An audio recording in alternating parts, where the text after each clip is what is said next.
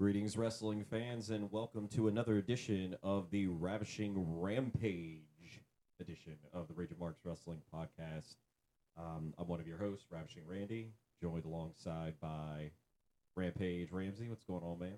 Um, nothing much. Uh, wasn't expecting to do an episode this week, but uh, it's fitting to um, this is uh, for this episode uh, just to talk about the passing of two legends, uh, Terry Funk on last Wednesday, and then um, Not even 24 hours later, man.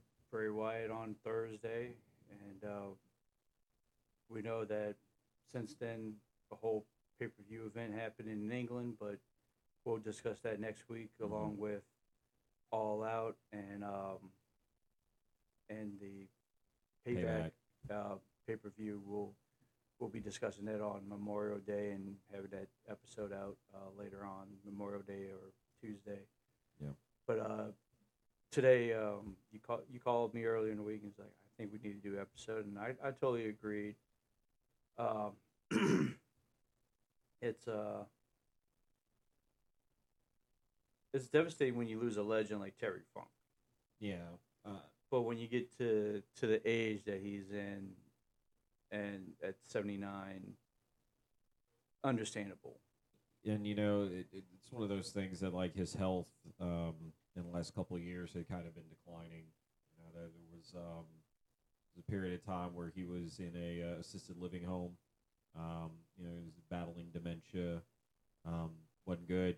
Uh, fairly recently, though, Ric Flair uh, did make the comment that um, you know he was doing a lot better and that he was getting to spend some more time like back at his actual home you know, with his family.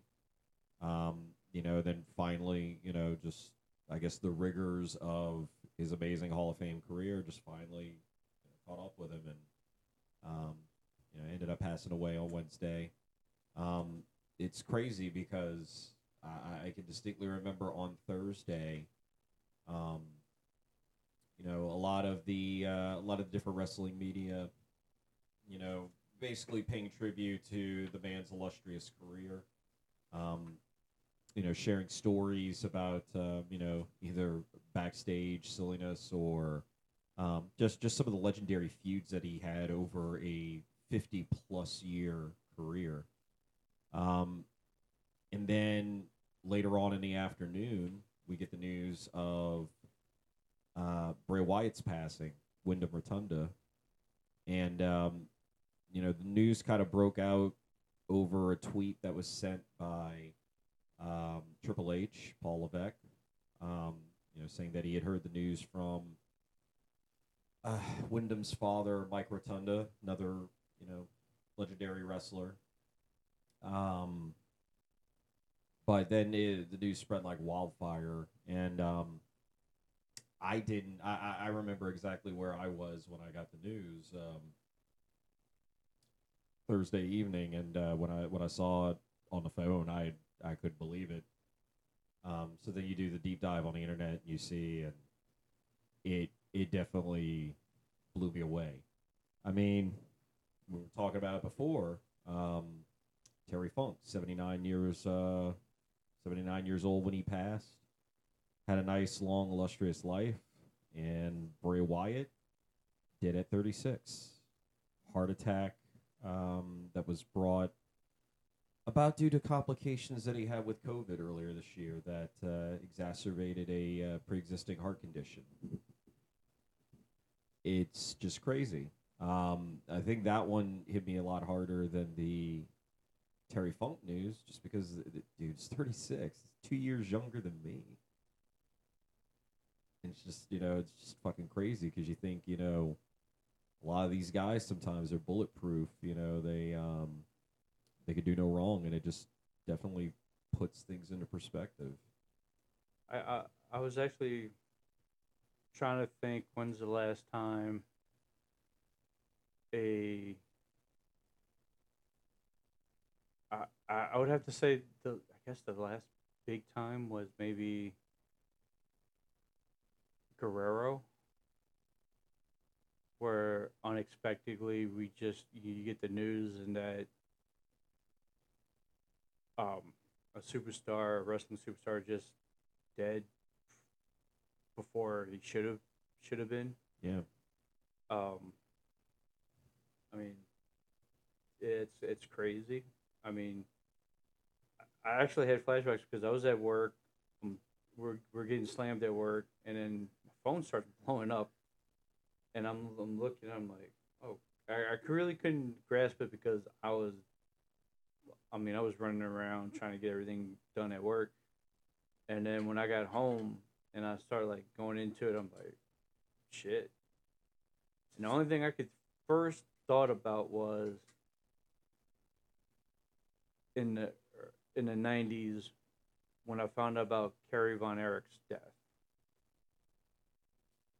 And it was like I was just it, it kind of was it was a little bit taken back. It's like, oh shit, like I haven't felt like that. Like I didn't feel I didn't feel as like that when Guerrero died, but like Kerry Von Erich, because the connection with Kerry Von Erich and being in, in, Texas and everything, it was just Mhm. it kind of hit me hard. Where Bray it just felt like I know I know this recent his recent run has not been great. The everything lead up, but what I was looking forward to was after his in ring career and what he was going to bring to the wrestling world because I thought that was going to be his greatest gift to the wrestling, and even what's going what he did behind the scenes in WWE, NXT, FCW was more representative to now because when I saw the um, the what is it X now tw- the tweet the X X I'm, I'm gonna still call it Twitter because The- fuck, fuck you, Elon. It's, it's the fucking the Twitter. tweet the the tweet where they had um I think it was like 21 uh superstars and WWE employees went to go get uh Firefly tattoos Mhm. and I was just like oh shit that's and like the and the group that's in there was like that's interesting the, Well- the group that was in there because you would not expect to be like oh that was he came in after and but then Well, a lot knowing reading that he actually were best friends and helped them off screen and everything and Well, when you look at amazing. that crop, well, like when you look at that crop of wrestlers that were in FCW, um, you know, at the time that, you know, Husky Harris was being retooled and, you know, Wyndham came up with the Bray Wyatt character. Um, a lot of the the people that he he was going through the motions and training in FCW with, uh, with Dusty Rhodes and with a lot of those, um, you know, older creative types those are some of your top stars in both WWE, AEW, AEW. Impact. I mean, th- these are a lot of your top stars that are currently in the game today. Yeah. Um, so I mean, he was definitely, um, uh, definitely a contemporary with a lot of your top stars. Um, he he definitely had a hand in in cultivating a, a lot of the um, talent that that you see now, like like Becky Lynch. Um, part of the reason why her match was very emotional on Raw, or you know, in the main event this past week, um, was because Bray was the one who kind of taught her how to take her first table bump.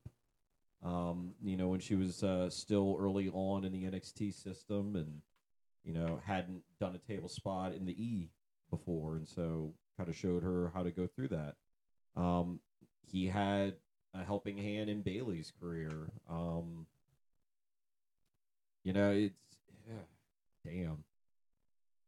It it it- it's still kind of just the whole thing still hasn't really set in with me yet. Um, I I'll say that like again when I got the news or when I found out the news, um, I was at a bar drinking.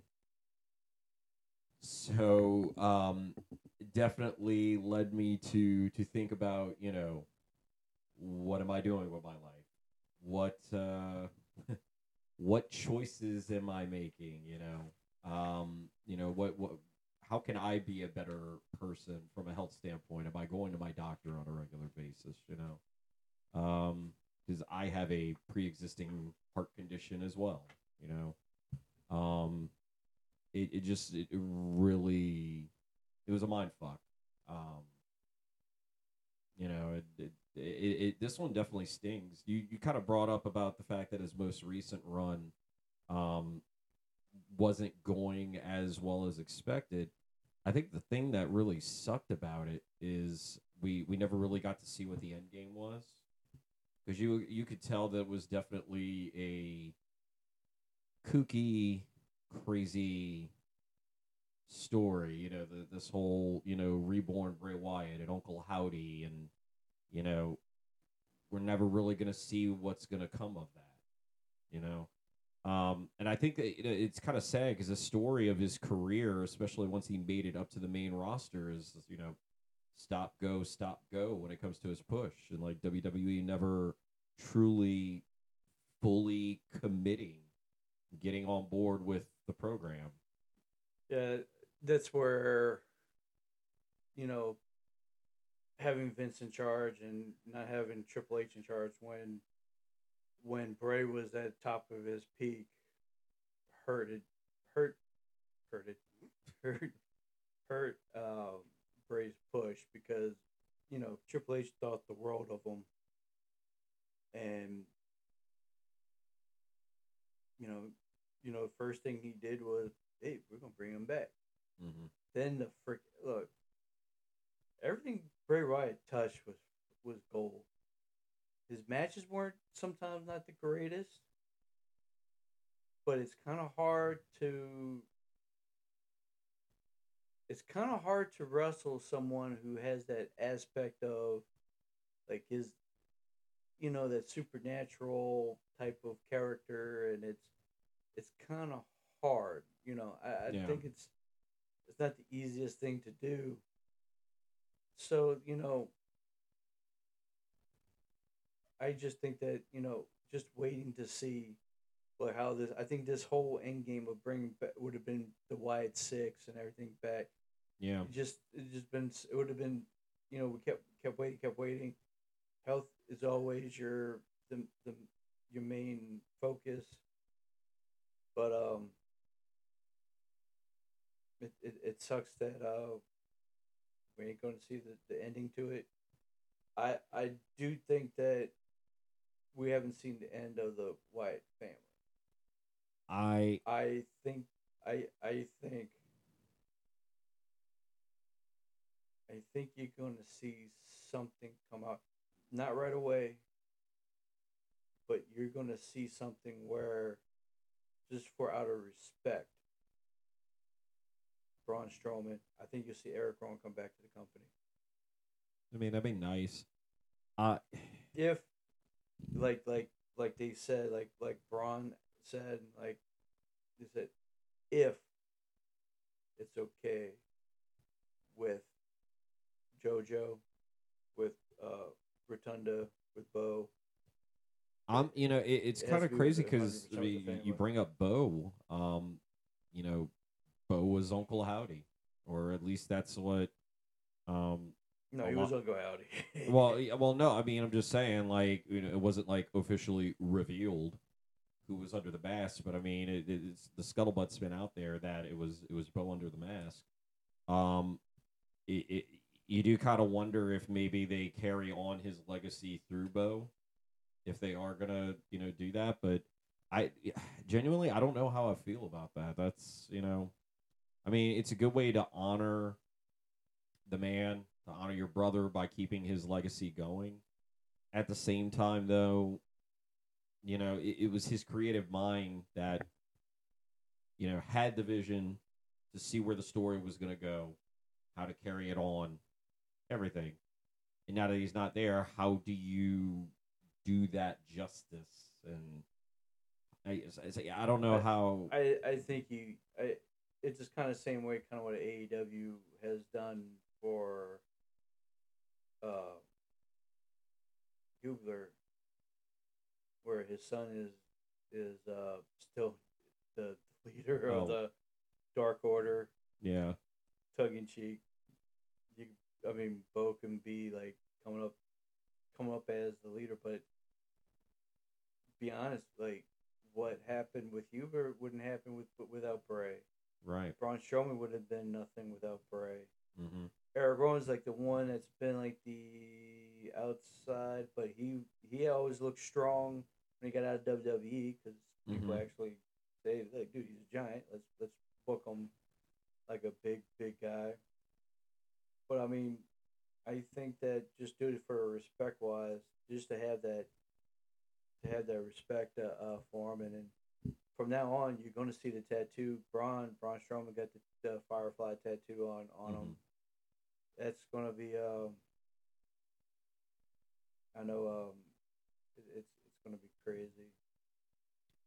Let's um I kind of I, I kind of do want to do a little bit more of a deep dive into into Bray and you know like some of my favorite moments and, and memories of um you know his his career in the ring and um celebrate his successes but let's let's let's backtrack a bit let's uh let's go ahead and talk about uh Terry Funk to start um you know like I'll be honest I you know being born in the mid 80s um, I didn't really get to see much of um, Terry Funk live or like as you know the matches were were happening until um, you know a bit of his ECW stuff, and then uh, more so when he went back to the WWE, um, you know around 97, 98. Um, so I mean, why don't you um, why don't you go ahead and maybe touch on a few um, just a few of your thoughts, like because I know you you kind of grew up watching him, um, especially like NWA days and everything. Um, I've heard some some older wrestlers this past week made a statement. Terry Funk, probably the greatest wrestler to ever live. And I and I sat back and I was like, sat back and thought about it because to me, he's ECW. He made ECW. he he made it he made it legitimate, and he made a lot of people. He made everybody. He made the company. He put over everybody. But more on top, he put over the company. But he would, and then he went to when he went to WWE, he was so, like over fifty, over fifty-five, and he was doing spots, putting over other talent that you're at his age should not be doing. For that, I think I would have to agree. I think he's the greatest wrestler of all time because his main goal was to put over people. And I as an as a kid, I remember as much as you hate Ric as a kid, as much as Ric Flair is a heel, Terry Funk made Ric Flair as a heel such a baby face. It was fucking ridiculous. Oh yeah, And it's so crazy that I going back and remember it's like, God damn, I'm like Ric Flair was a fucking heel. But Terry Funk made fucking Ric Flair look like fucking Princess Diana Dude. compared to the shit that that uh, Terry Funk was doing. Uh, it's actually amazing. dude. Like one of the things that we kind of pride ourselves on with with this podcast, or at least with like some of our favorite wrestlers, is their ability to reinvent themselves uh, multiple times over the course of their career. I mean, our shoot greatest wrestler of our era, uh, or at least that we voted upon through the through the tournament, was Chris Jericho for that very reason. Um, again, we'll talk a lot about Bray later on, but the many times that you know Wyndham Rotunda was able to reinvent himself, um, you know, during the course of his career. But like in many ways, Terry Funk was one of the first to do that and do it as successfully as he uh, as one could do. I mean, you know, he's a guy that came out of uh, Amarillo, Texas. You know, basically cowboy. Um, West Texas State. Yep. Um, it, I, I think it was uh, trying to remember uh, Jerry Lawler, one of the few that, that said one of the few people that said they went to West Texas State and actually went, went to West Texas to State. West Texas State. Um, but you know, like basically, you know, cowboy coming out of um, Amarillo. Um, you know, he had a illustrious 12 year stretch, um, you know, in the NWA Championship Wrestling for Florida. Um, had a legendary empty arena match with uh, Jerry Lawler in 1981 in Memphis. Um, defeated Jack Briscoe in 1975 for the NWA Championship. Um, you know, basically did all that. Um, also wrestling in Japan over the course of that time, all the way through till like um, All Japan Pro Wrestling from 72 to 91. Um, and it was really over there um, that um, you know he got in the ring with like the Sheik, Abdullah the Butcher, um, Bruiser Brody, and you could kind of see where a lot of that hardcore mentality started to come from. Um, he had that blink and you'll miss it run in the WWF um, in the mid 80s. Um, WCW from 89 to 90. We were talking about it a moment ago with, uh, you know, that legendary feud that he had with Ric Flair. Um, then uh, he goes to Japan, and really it's with IWA uh, in that 94 to 95 stretch that he has that legendary sequence of matches with Cactus Jack, uh, Mick Foley, um, that he kind of becomes known as like the king of hardcore, and then that transfers over to ECW, um, and then we hit the ground running from there. So, um, Yeah, he uh what he did at ECW is as an ECW fan, and every ECW fan has to, you know, you think of like the Mount Rushmore of ECW, and a lot of people go, you put Sandman, you put Dreamer, Dreamer, Raven, Raven, you put Taz.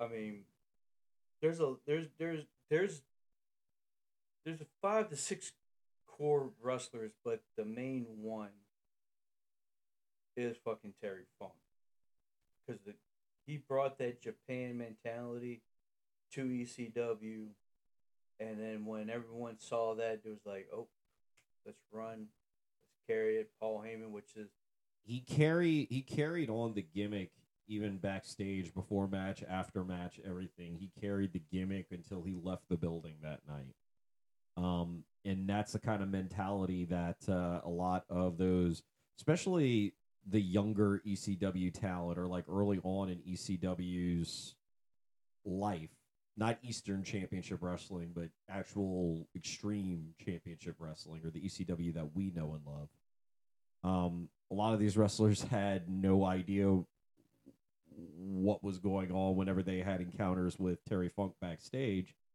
Um, but then, you know, outside of the arena, completely different cat. Um, but he definitely caused everybody to elevate their game and get their shit together. And that's why, like, in, in many ways, ECW is kind of regarded as the little engine that could, you know?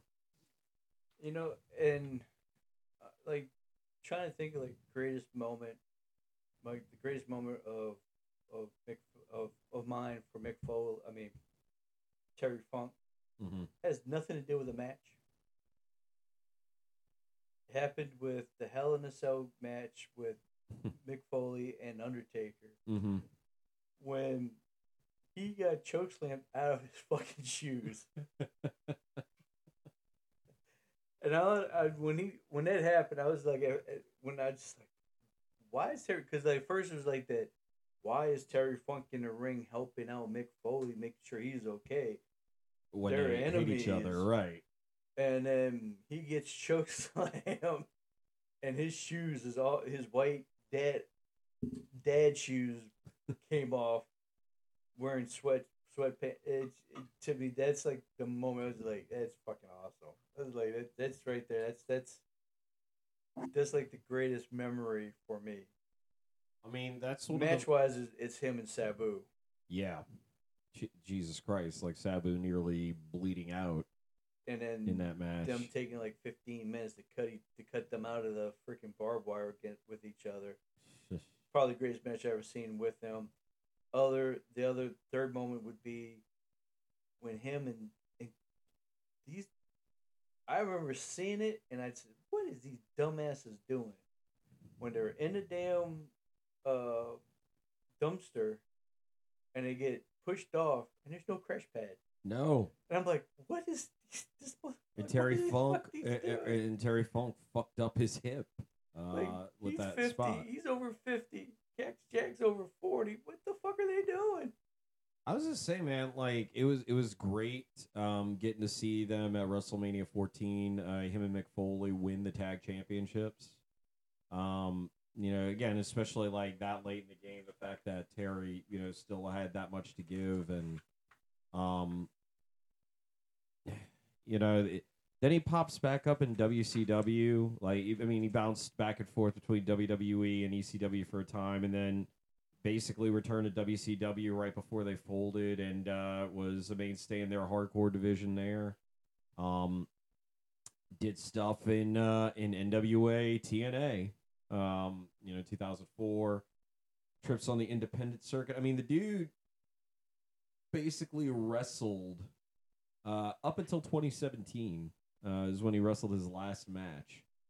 Um, like I said, it, not just the fact that he had such an illustrious wrestling career, but then also, um, you know, having a nice uh, little run in Hollywood in the late '80s. I mean, um, some of the biggest movies, uh, Over the Top, Sylvester Stallone, uh, Roadhouse with Patrick Swayze. Um, you know, just iconic roles in in movies, and you know, he's, you know, he, he was on a wild run there in the late '80s. Um, of course, Beyond the Mat, um, you know the the infamous wrestling documentary that came out in the late '90s. Um, a lot of it kind of centered around his run in in ECW. So, um, practically given being told he needed like knee replacement and then didn't get the surgery until years later. Um, The fact that his last match, all these motherfuckers belong in a retirement home. like he teamed up with freaking the Rock and Roll Express, and they they defeated uh, Doug Gilbert, Jerry Lawler, and Lawler's son Brian Christopher. It's that's funny. it's like, holy fuck! Like, dude, like all of them should have been like uh, uh should have been a retirement home. Yeah, no, I mean, um, I say, it was kind of fun listening, um, listening to uh, one illustrious wrestling podcast um, that Thursday uh, after his passing, and hearing um, Tommy Dreamer and um, Bubba Ray Dudley just kind of share a lot of their stories um, about I think it was like in two or no, it was like 1997. Um, he had like a big um, wrestling event that he put on in his hometown of Amarillo. Um, Terry Funk's WrestleFest in 1997. Um, he main evented the card against uh, then WWF champion Bret Hart. Um, But he had invited a ton of wrestlers. Um, you had a very young Bubba Ray Dudley that was starstruck because Terry Funk was one of his idols um, growing up. And uh, the fact that both, uh, I believe both he and uh, Tommy Dreamer never cashed their $400 check from making that appearance at, uh, you know, at that WrestleFest event. And the fact that uh, Bubba Ray Dudley shared that story with uh, with Terry Funk years later, and Terry Funk just kind of pulled him off to the side and was like, "So you're the reason why I can't balance my damn checkbook." you know, so, so just you know, kind of kind of fun, um, fun, funny stories to look back on, and it, was it was great getting to hear a lot of. There was also the um, that event. Paul Heyman actually picked up a collection from all the wrestlers backstage and presented him with the all-time ECW World Heavyweight Championship. So lifetime championship. So he's a lifetime. He was award. They gave him the belt. They got a belt for him. Said that he is the forever ECW World Heavyweight Champion. Man. which tells you how much he meant for that company, but also how broke that company was, where they couldn't really afford it. They had to get everybody get get a uh to put in for the belt. But it seems very appropriate for ECW. You know what I mean? It was gritty, man. It, it's, but he brought that grittiness. But uh, you know, Terry Funk, you know, Terry Funk still lives because Mick Foley is still still kicking around, and with that, you'll we always will get that part. I always thought that with with Terry Funk, you wouldn't have mankind, you wouldn't have Mick Foley. Mm-hmm. You know, he made Mick Foley. Mick Foley had made countless others. Um, and now we really don't have that type of matches anymore, which are good and bad. Because the good is, I don't think no none of these wrestlers can actually put that show on. Mm-hmm. The bad part is there's some organizations I'm going to not name try to put them on and then it just duds. I mean, it- I was about to say, save your hate for the next show because I know. Well, I know when we talk about All In, you're you're you're you're, you're gonna have your comments. So yeah, no, no, Sa- save it for then. Yeah, I'm just saying, you know. Um, I just think that um, I think for both for both Bray and for Terry Funk, what WWE did Friday night was so good. Yeah. That whole entire show, that that that tribute show, and cutting cutting everything that they did, and putting in the matches that they did, was perfect. close to perfect. The only the only the only reason why I say close to perfect is the fact that they had a Terry Funk hardcore rules match that wasn't really It wasn't hardcore, Hardcore. but, but the match was good. Yeah, no, it was, yeah, still a good match match. good. Don't know what was hardcore about it, but I mean, just again the fact that you know Cody, like like getting Cody Rhodes to come to to SmackDown and and share his story of you know being being a young Cody Rhodes and traveling through the airport with his father and you know Terry Funk you know laying in insults you know at his dad things like that. Um you know like Cody didn't have to be there but he was there. And, and it was nice that you know again we're just coming off the heels of not only that but also hearing of Bray's passing. And I mean Bray is a more current superstar. I, I think, Um, but like I like getting getting Cody for for Terry, and then bringing in, flying in Braun Strowman, mm-hmm. who's recovering from surgery, yeah and then bringing in Erick Rowan. yeah You know, the only person, two people that were missing from from from the episode. Uh, one I can understand because she's pregnant and is Well, she she also could get a flight out in time. It was like by the time she would have gotten a flight that would get her there, the the show would already be over. And then the second one would have been no Roman. Yeah, but um, I mean, I guess I guess we could go ahead and, and, and get back to to the, to the Bray side, but I will I will say that it- Before we go back to the Bray, um, let me see that uh, paper about Terry, because I print out his uh, his opponents, and just go like retrospective. yeah but You know, when we do our like profiles, I always put the top fifty uh, wrestlers that they they fought. So um, in um, Terry Funk's case, then the wrestler that he faced the most was Harley Race. mm-hmm. Um, hell, you know, Terry Funk actually in his career uh, record is 1,612 wins, 1,600 1,068 losses, 395 draws for a plus 54 win loss um, differential. dif- differential. with 56 total championships, with four major world world championships uh, for Terry Funk. But um, a lot of these matches between Harley Race happened before I was born. yeah, more more like uh, seventies. early late seventies, early eighties. Um, I mean, second one was uh, I don't even remember this guy. Cyclone. Got to be from the West Texas days. But you got Dusty Rhodes at number three, Dick Murdoch at number four, Brisk Jack Briscoe at number six. I mean, Junkyard Dog at eleven. This is this some of the, the great.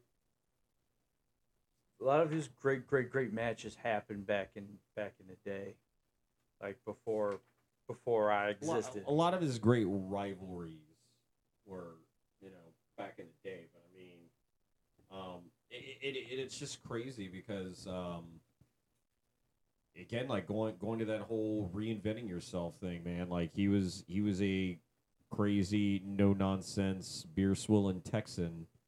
Um, you know, I, like I was going back and I was watching a lot of his uh, promos from um, Continental Wrestling, like when he had the feud with Jerry Lawler. Um, I was watching uh, some of his stuff from the mid '80s when he had the run in WWF with uh, Lord Alfred Hayes and Vince McMahon in in a bar with him.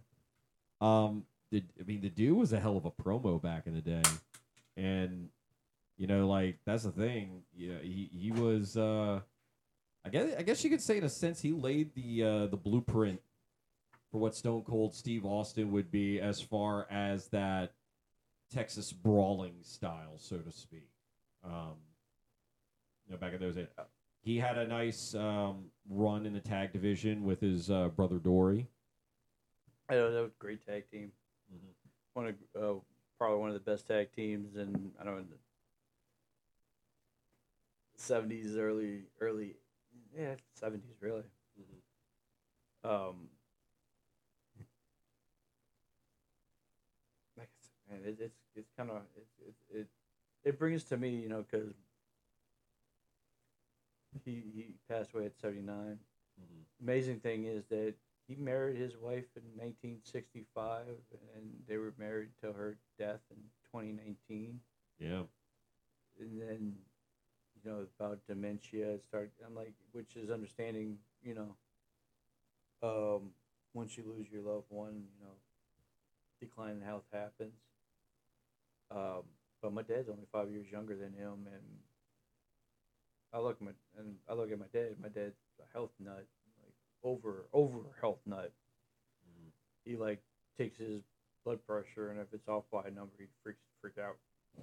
hypochondriac. No, he just like starts like just he's just so worried about his health. And I'm like, yeah, you're a little bit too worried about your health. But um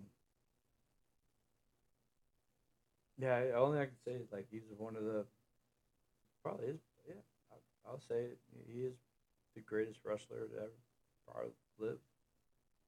He, he's definitely in that conversation.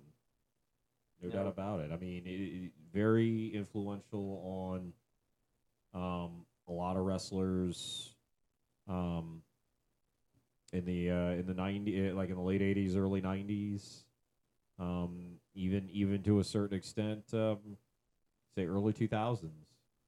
I, Um, even now, I mean, oh, just yeah. to just to go through. I mean, like look at now, like JBL has had his the JBL character had a little Terry Funk in him.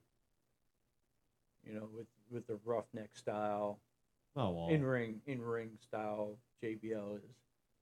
You can see there's a lot a lot of Terry like early Terry Funk. Mhm. Um,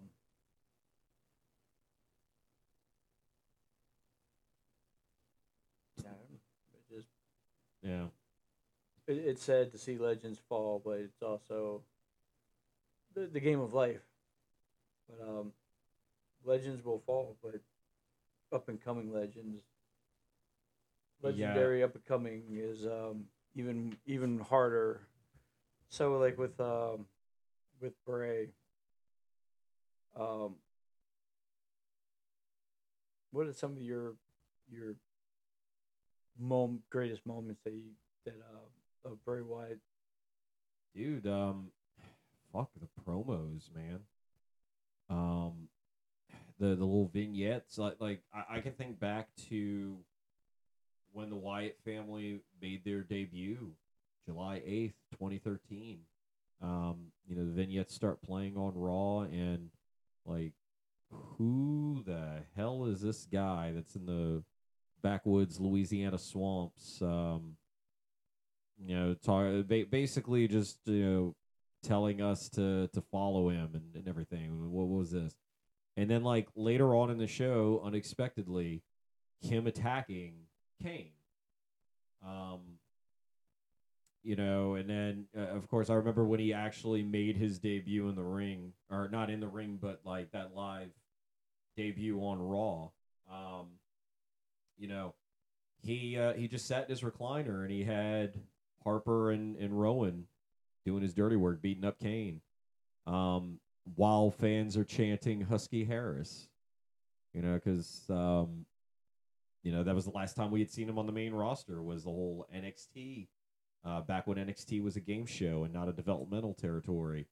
Um, you know, as like that what, character. Michael McGillicutty. Michael McGillicutty, uh, later to be known as Curtis Axel. Um, you know, so it, it, you know, but but him making that debut and and but the vignettes and everything just kind of resonating, and then, um, you know, really what put him on the map, um, you could you could flip a coin and say, um, the run that he had with Daniel Bryan, uh, with Bryan Danielson, you know, for kind of like bringing him into the fold of the Wyatt family by force. Um, and then Bryan, like, like you want to talk about just like him being a launching point for a lot of people's careers because I mean the whole thing with uh, Daniel Bryan really took off when he turned on Bray in that cage match and you know took off the overalls and whatever. That was like the peak pinnacle of the yes movement just like seeing that visual of all the fans doing the yes chants and everything. That you know the, the wyatt family and bray wyatt had a huge hand in that. Um you know leading to a match at royal rumble 2014 where um he actually goes over daniel bryan. You know that that was a big thing. Of course Bryan would get his at WrestleMania that year, you know, basically winning championship in the main event here in New Orleans. Um, I'll say one thing that definitely resonates with me uh, was being at WrestleMania 30 and seeing that um, John Cena Bray Wyatt match, and the build for that was amazing. Um, I was upset that Bray didn't go over that night. Uh, but I guess it's kind of that rule of thumb of like you get a badass entrance with like a band actually playing your music live at the event, you have to lose. Um, but like j- just seeing the Fireflies, you know, seeing like 60, 70,000 in the Superdome, you know, with, with their phones out, lighting up the Fireflies. It was just amazing to feel that and witness that in person. Um, you know, they, I mean, like he's had several different career milestones. Um, you know, with the Y family, that feud, um, or that series of matches that they had with the Shield, um, in 2014 were fucking fantastic. Um, you know, Shield would then eventually go on to feud with uh, Evolution, but I mean, before that, feuding with the Wyatts, I mean, to me, that was the feud that everybody wanted to see in 2014, and they they delivered. Um, you know, that Elimination Chamber 2014 uh, six man match was unbelievable. Um, and then when they did the rematch uh, a couple months later on Raw, it was just as good. Um, so you know they definitely delivered. I was happy for him that in his first chance with the uh, or his first chance at the WWE Championship. He ended up winning it. Wasn't happy that the run only lasted a month and he was a transitional champion, but I felt like he finally got his just due. Um, winning that elimination chamber over guys like John Cena, AJ Styles, Dean Ambrose, The Miz, Baron Corbin. Um, yeah, I, I- mean, I I marked out heavily when when they finally pulled the trigger and put the belt on him. Um, I mean, there, there's a few other things I could definitely you know ramble on and talk about, but I want to go ahead and maybe get some of your thoughts um, on some of the some of the maybe the more enjoyable stretches of his career. Um, the NXT run. I, the the end of the FCW run and when they transitioned to NXT. Um,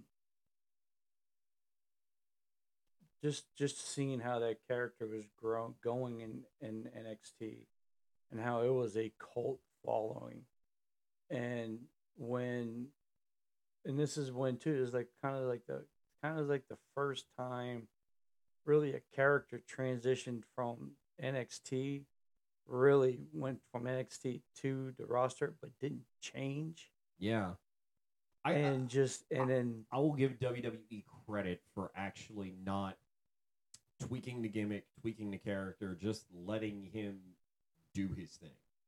and then the thing that and it, and it should have been a lesson to Vince saying look people follow him they will follow characters He- and he had just he had that animal magnetism, that charisma that whenever he would talk, it what it wasn't like a lot of these a lot of these wrestlers that are trying to find their character and they go out there and they spout out stuff that they don't believe and you as a fan don't buy into it because you're like, oh, this guy's just reading from, you know, reading from a cue card or reading from bullet points he was given before he came out. No, like he came out there.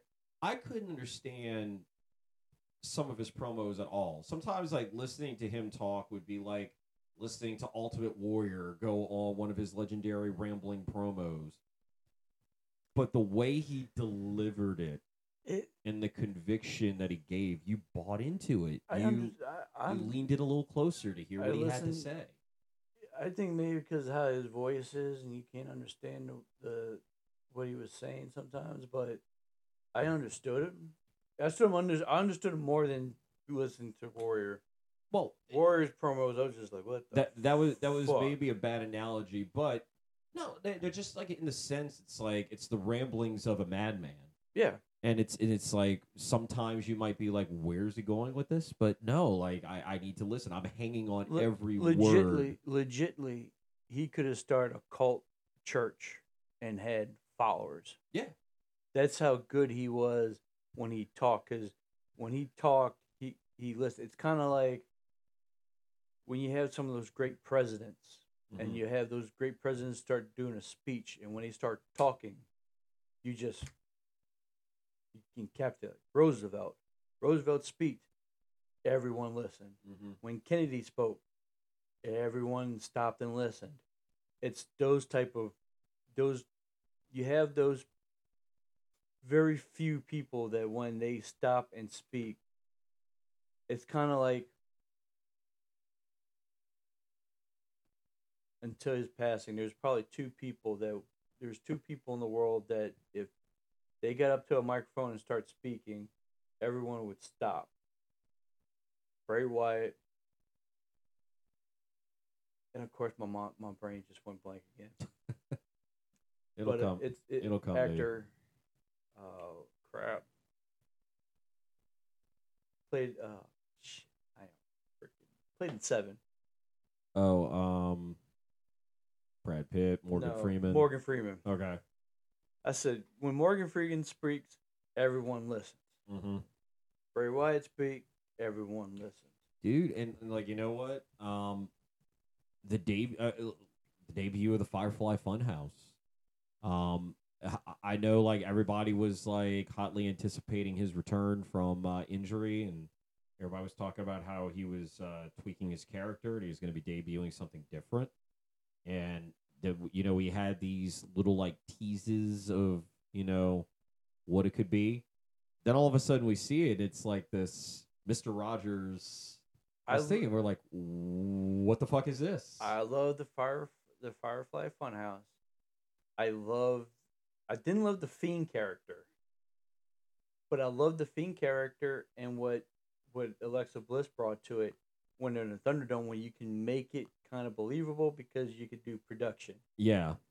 Well- Live didn't like it. I well no, I'll I will say this. Like he made a believer out of me with the Firefly Funhouse. And um I loved a lot of those promos um that were, you know, basically right there in the house. And look, when the Fiend debuted um against Finn Balor at uh, SummerSlam 2019, that was a pretty fucking impressive uh look. Just like the the, the huge contrast between the the you know Mr. Rogers character and the Fiend, like night Yeah. and day. I mean, that was a really cool display to see. Um, dude, like Firefly Funhouse uh, match against John Cena at WrestleMania 36 is probably the best. Like, if, probably the best thing Best film, out film of all that. the best probably the best filmography match Mm-hmm. you can they, of all time, pretty much. I think because that that shit was like how it hit everything. Dude, deep dive. It went through like it actually made me kind of like John Cena at that moment because going through all the rendi- I was like, "Oh, shit, I am good." prototype. You know, that's just and uh, we they go and NWO. They go, it, it just it was just it was amazing, and I think you know that's why I said that. The sad thing about this is that we don't get to see his mind creatively in the future behind the scenes Yeah. because there was going to be a fact that this guy was going to run a company and be run creative in, in in in a wrestling company, and it was going to be phenomenal. He could have been in the future starting another wrestling company to rival and actually be great or have a whole different following like a horror wrestling league Yeah. because it because his mind was too great that He, he WWE is kind of hampered with with the the G ratings and the Mhm. PG and the bullshit, but his mind would have been great where you could start a whole wrestling company and do like a whole horror wrestling genre, which would have been probably just off the hook. he, I mean, he was a guy that definitely had a future once he decided to hang up the tights. I mean, it, it- no doubt about it. He was going to have some future in the business in a creative capacity because a mind like that, you don't waste that kind of creativity. Um, it, it- I mean, it, it does suck that you know because I was all excited to see you know he makes this comeback. Um, you know, Philly last year at Extreme Rules, and like, holy shit, like the place went ape shit. I, I say the lead up, the QR code prom, pro, promos. All the little subliminal messages and everything is the greatest way to debut someone and I ever seen wrestling. Well, it, it rivals it rivals Y two uh the Y two J thing because I thought that was the countdown to the Millennium. I thought that was the greatest fucking uh debut to make a debut ever. And this QR codes every week, something new, something. The little things in the background, it just blink, yeah, blink and you miss it, and then so awesome. and then even you know you you scan the QR code, you go to the website, and you're like, what is all this? You get the little you get you basically get like a little nugget, a little puzzle piece, and it's like you're trying to piece together the puzzle with each new piece week in week out, and like it, it, it I love the interactivity that was involved with it, and this was right around the time that we were praising WWE for doing something different. The fact that you had all those little Easter eggs that yeah, you had a backstage promo that was going on, but then there would be something happening on on the side that it's like, oh shit, you need to be paying attention to that. You know, like it it was it, it was very captivating television, just the build to that. And then when he made his return at Extreme Rules and you saw all these lifelike um Firefly Funhouse characters popping up in the crowd. Uh, and then we get the reveal of Uncle Howdy, or we see Bray Wyatt in the Uncle Howdy mask before he takes it off and reveals his face. You know, I I I go I went back about fifteen times just to try to listen to what he actually said because I still couldn't hear what he said because that crowd was. I loved it when when the crowd reaction he had he he he kind of had he broke that little grin. I was just like, oh man, this is fucking great. He fucking that's that's what I like. Bam. dude. So, He was just he was captivated about the audience, and then boom, it was just like it, it came out perfect as a debut. the fact that like when he when he actually did speak, I think it was like the the next like night on Raw or, or the next like time he was on SmackDown or whatever, when he actually like spoke for the first time since coming back to the company. Um, you know, because like when he got let go during COVID, I think a lot of us were like, "What? What? Yeah, it was like what the fuck. Yeah, you know, like uh, how do you how do you fire a guy like that? Well, that Um, there, there was- there was two what the fuck moments that year was, what the fuck was that WrestleMania match? Mm-hmm. Like really, what the fuck? And then you like what So, the fuck? How many how many times is Randy Orton gonna bury Bray Wyatt at WrestleMania? Shit.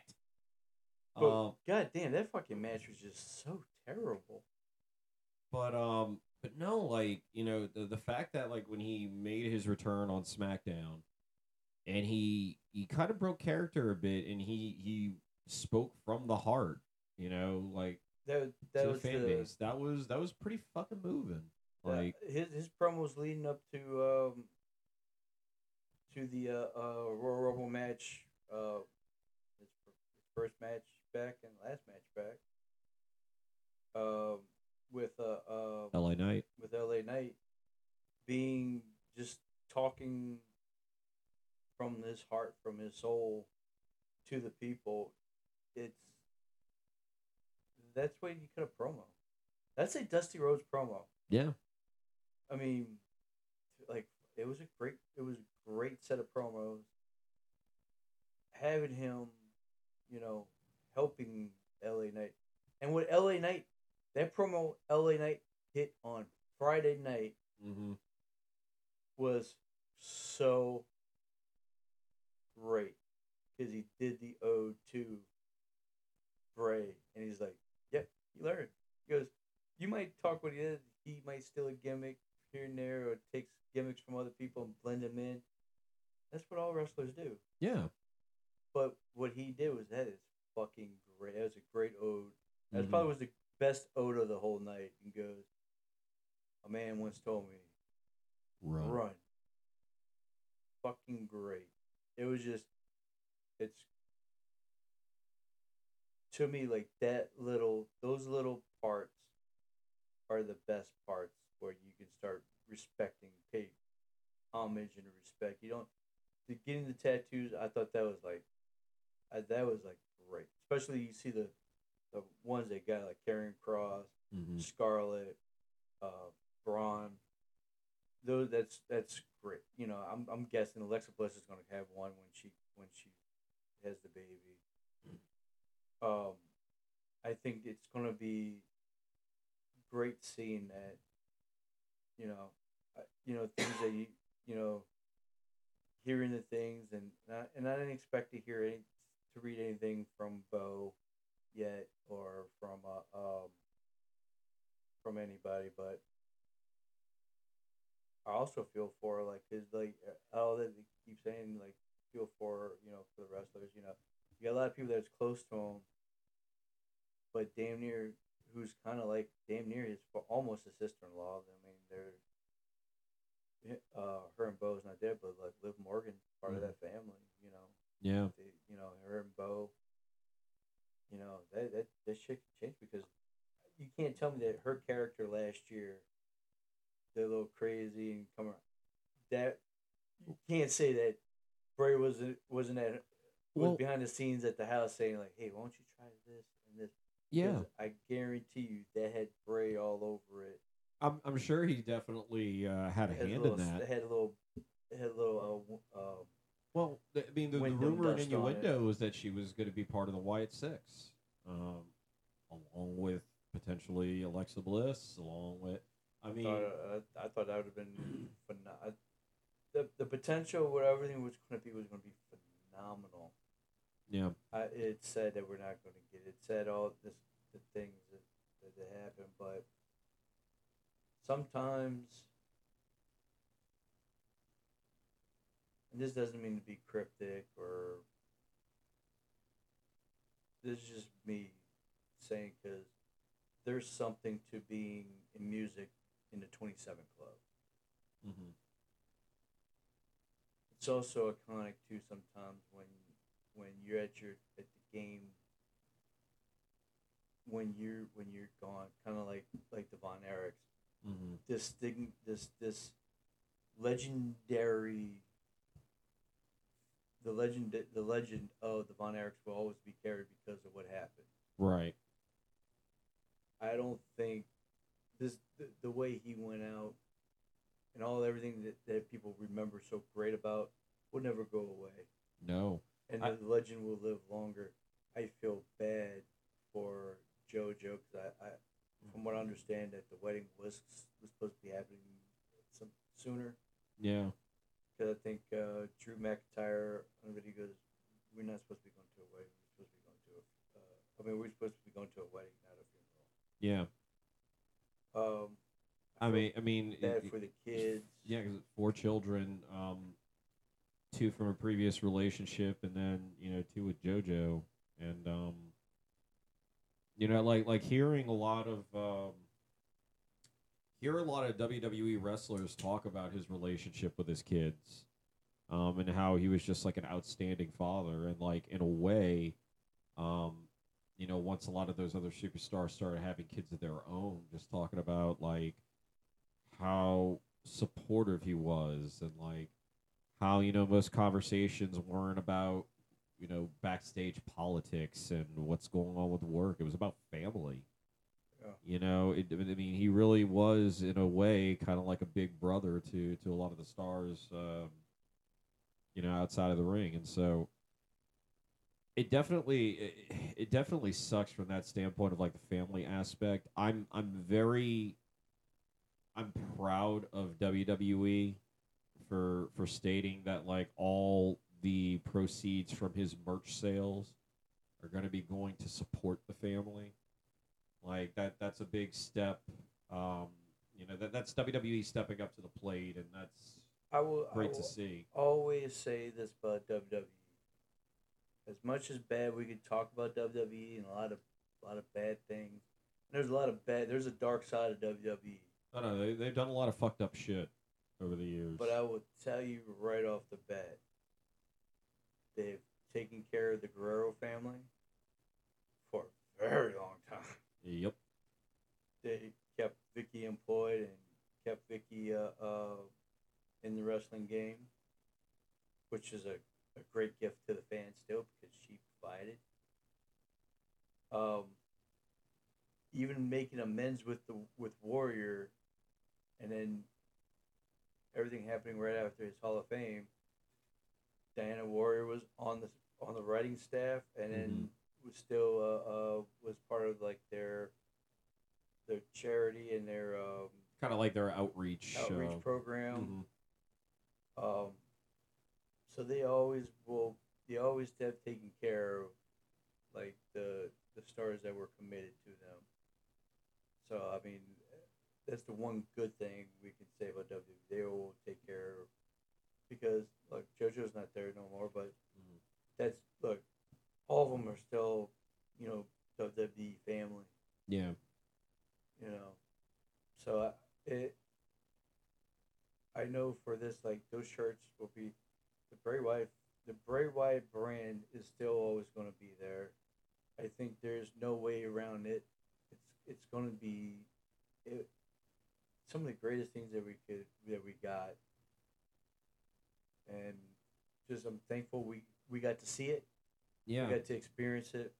you know, it, it, going back to the, the point you were making about uh, the 27 Club and, you know, the fact that him dying as young as he did, you know, it, it definitely does kind of put a special aura around him because, you know, we, we definitely can, can all sit there and say, you know, what if, what, what could have been, you know, um, it, uh, man, it, it, it, it's devastating,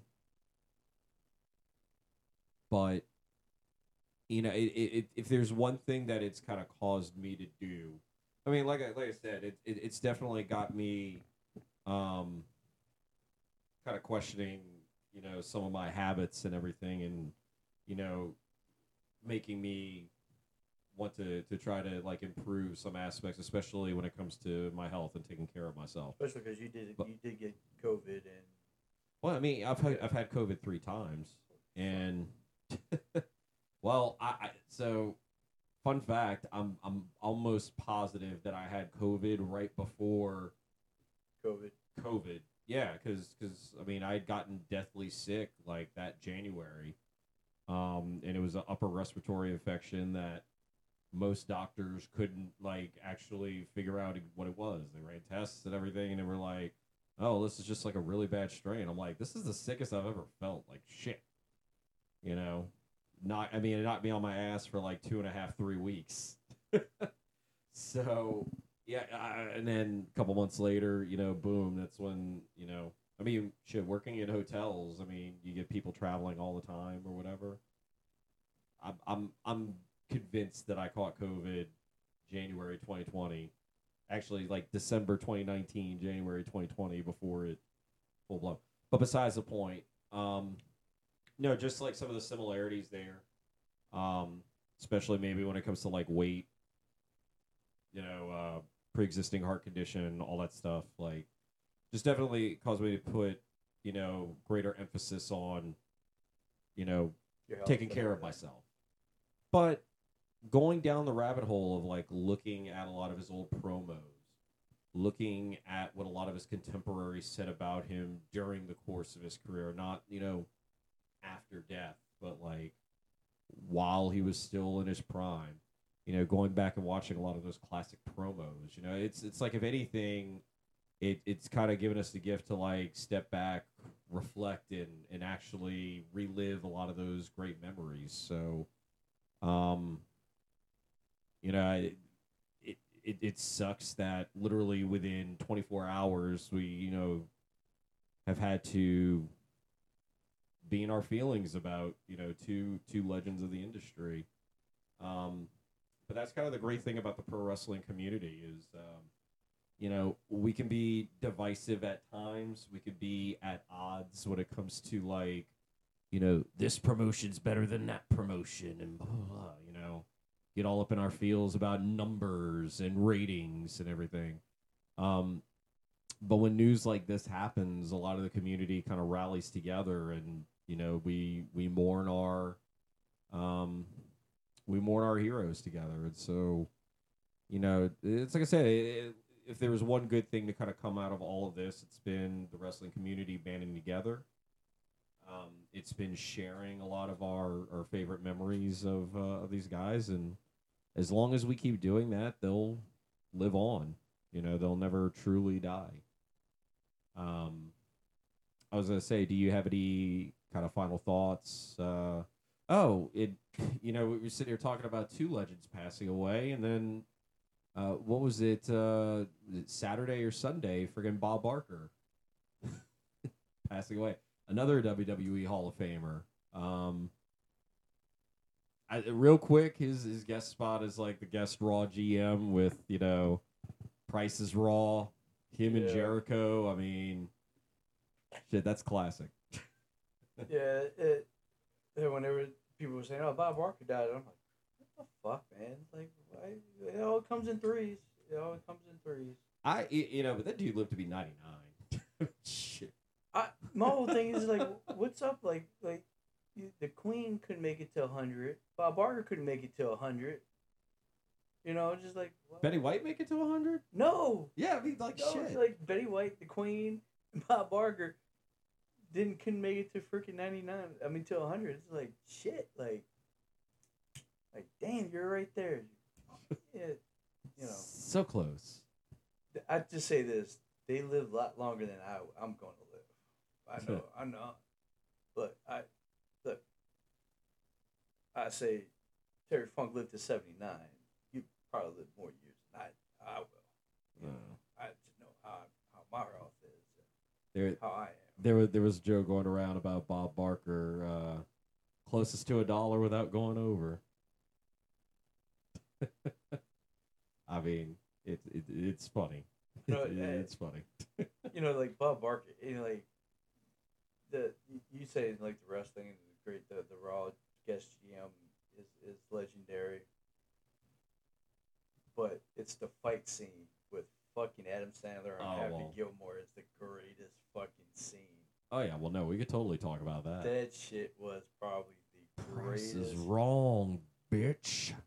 And he's like, ah, still got it. I, I mean, you put him in those predicaments. He was great. Like, he was a a, a pro's pro, He's a true showman. and he he always you could take over the show and everything. I just, I, you know, uh, hats off to to Bob Barker, his legendary career at Press Right, and everything he did off the scene. Um, I mean, I know not to forget to get my pet spayed or neutered, thanks to thanks to Barker. you know, sometimes it's hard to replace legends, and Drew Carey's doing a great job taking over with them, keeping the press rate going. Uh, but uh, yeah, it's it's it's hard to see uh, people that you grow up with watching and rooting for, you know, die off. And I think, uh,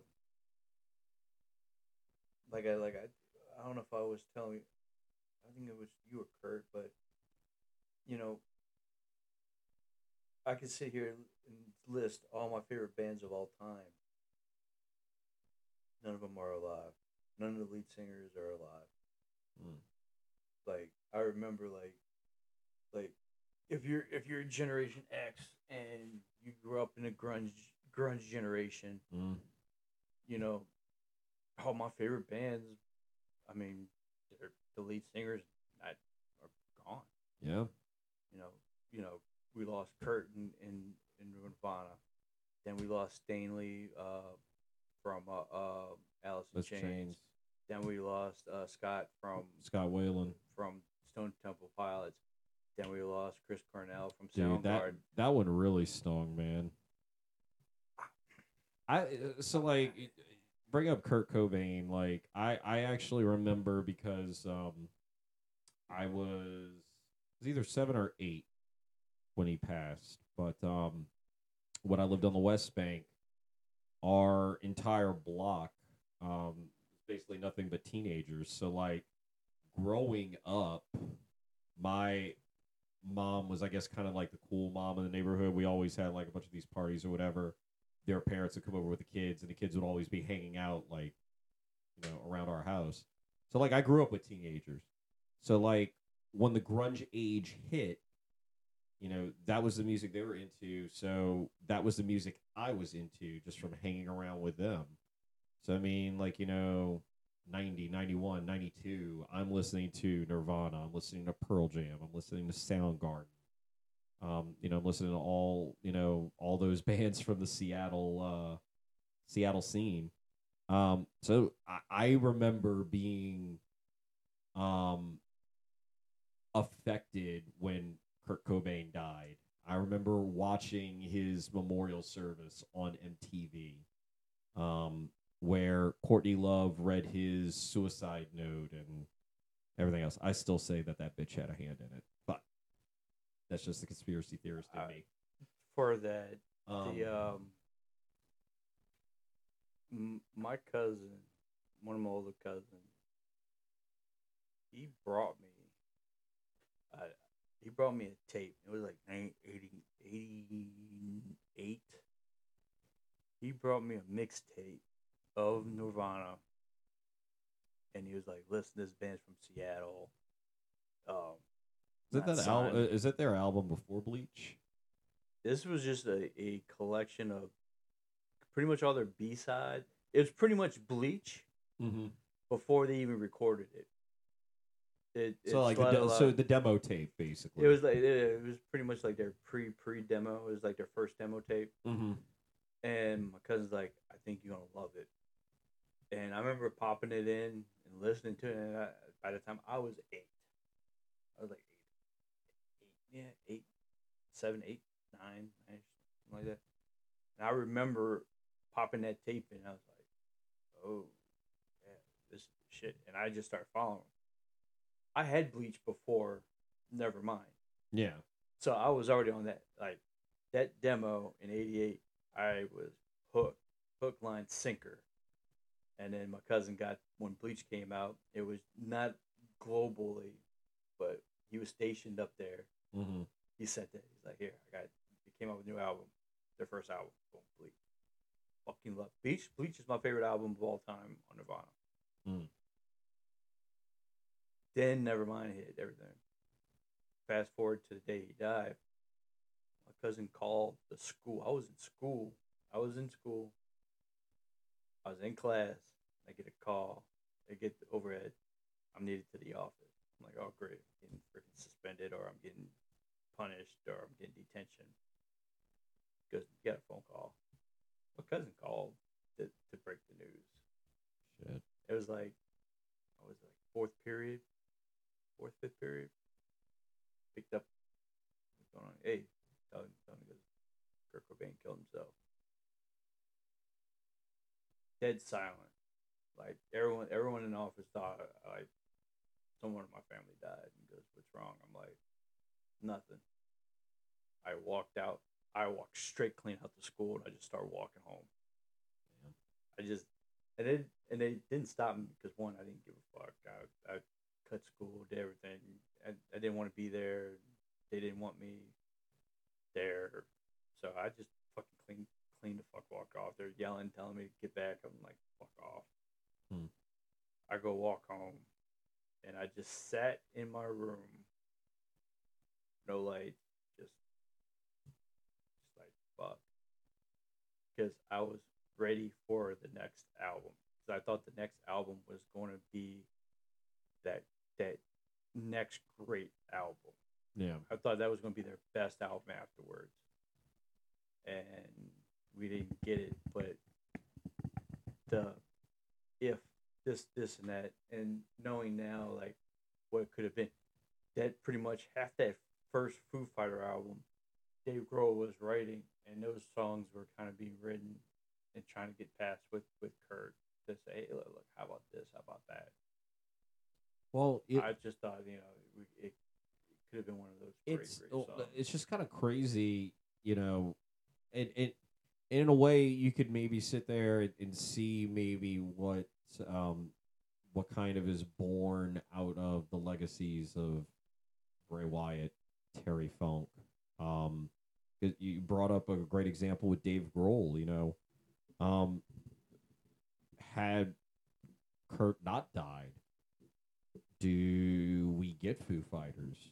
Do we get to see the Renaissance man that is Dave Grohl? I mean, possibly down the road. Yeah, I would say But, yes like- because Dave would have probably would have left the band. Just knowing how Dave, there was a little, knowing what I, what we know now, there was mm-hmm. a lot of there was some disgruntled nation. Courtney was trying to fracture Kurt and Dave out of the band, you know, because he she thought Dave was getting too. Like, I'm sorry, guys, we talk. You, you give me on grunge, we're going to talk grunge.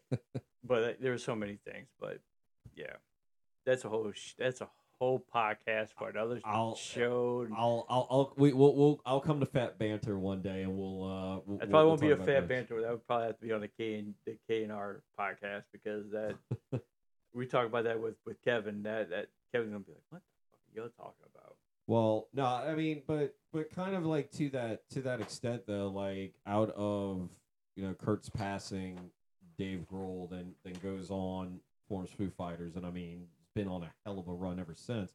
You know, what will the passing of um Bray Wyatt and Terry Funk inspire in a lot of the talent now, or a lot of the up and coming talent. You know, it's it'll be interesting to see what uh what kind of legacies uh are, are born out of this. So I, I, I think I think the first notion for Terry Funk would be Sunday at All Out.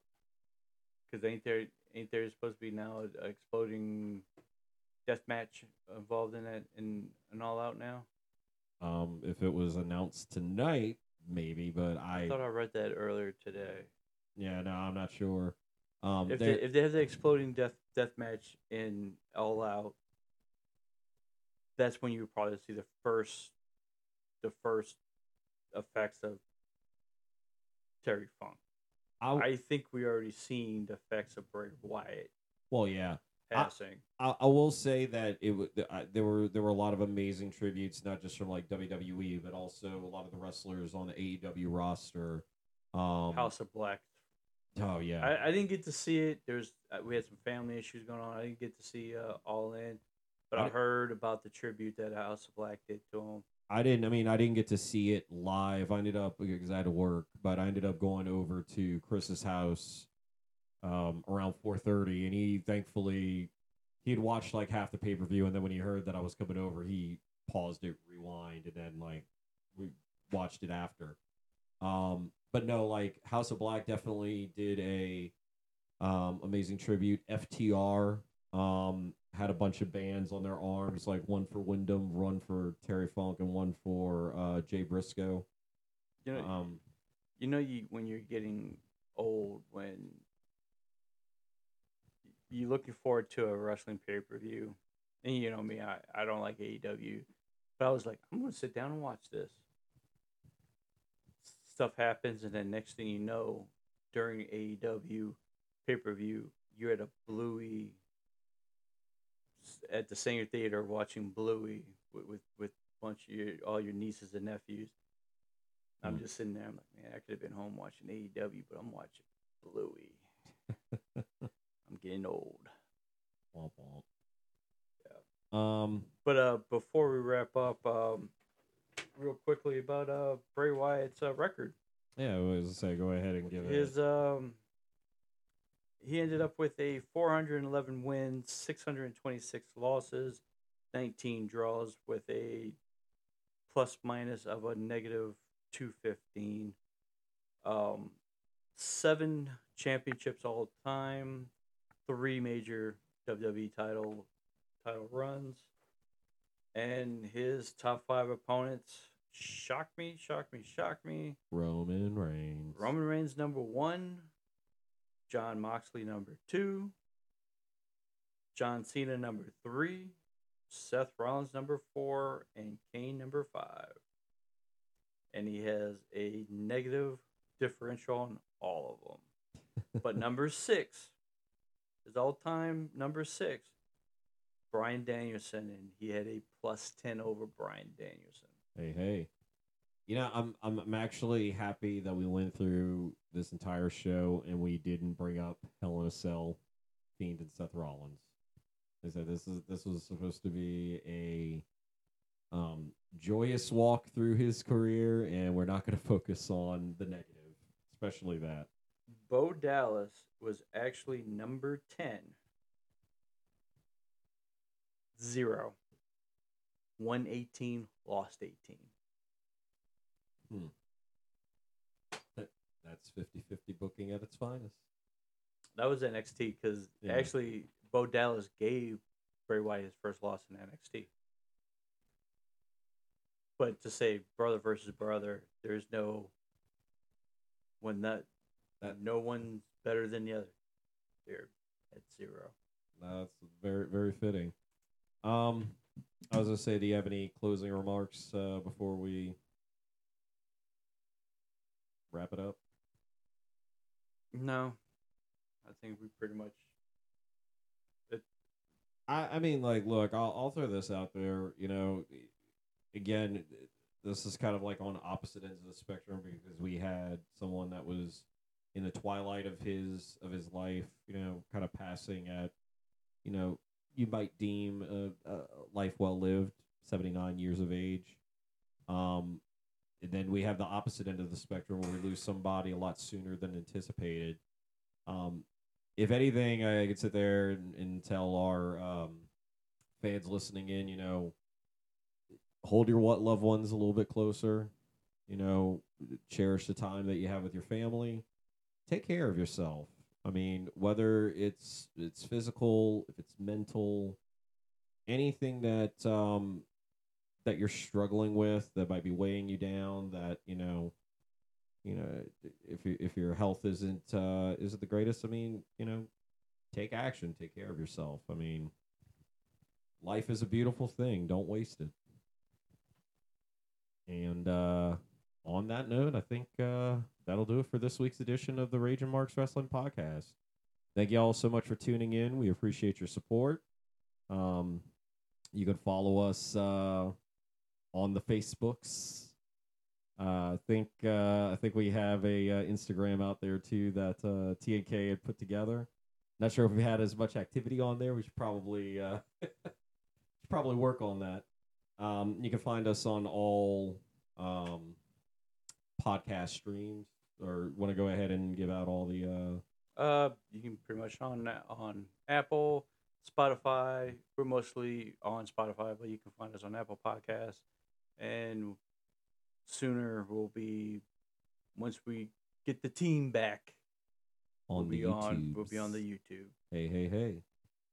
So for this week's edition of the Rage of Marks Wrestling Podcast, Ravishing Randy signing out. Rampage out. Thanks for tuning in. We'll see you next time.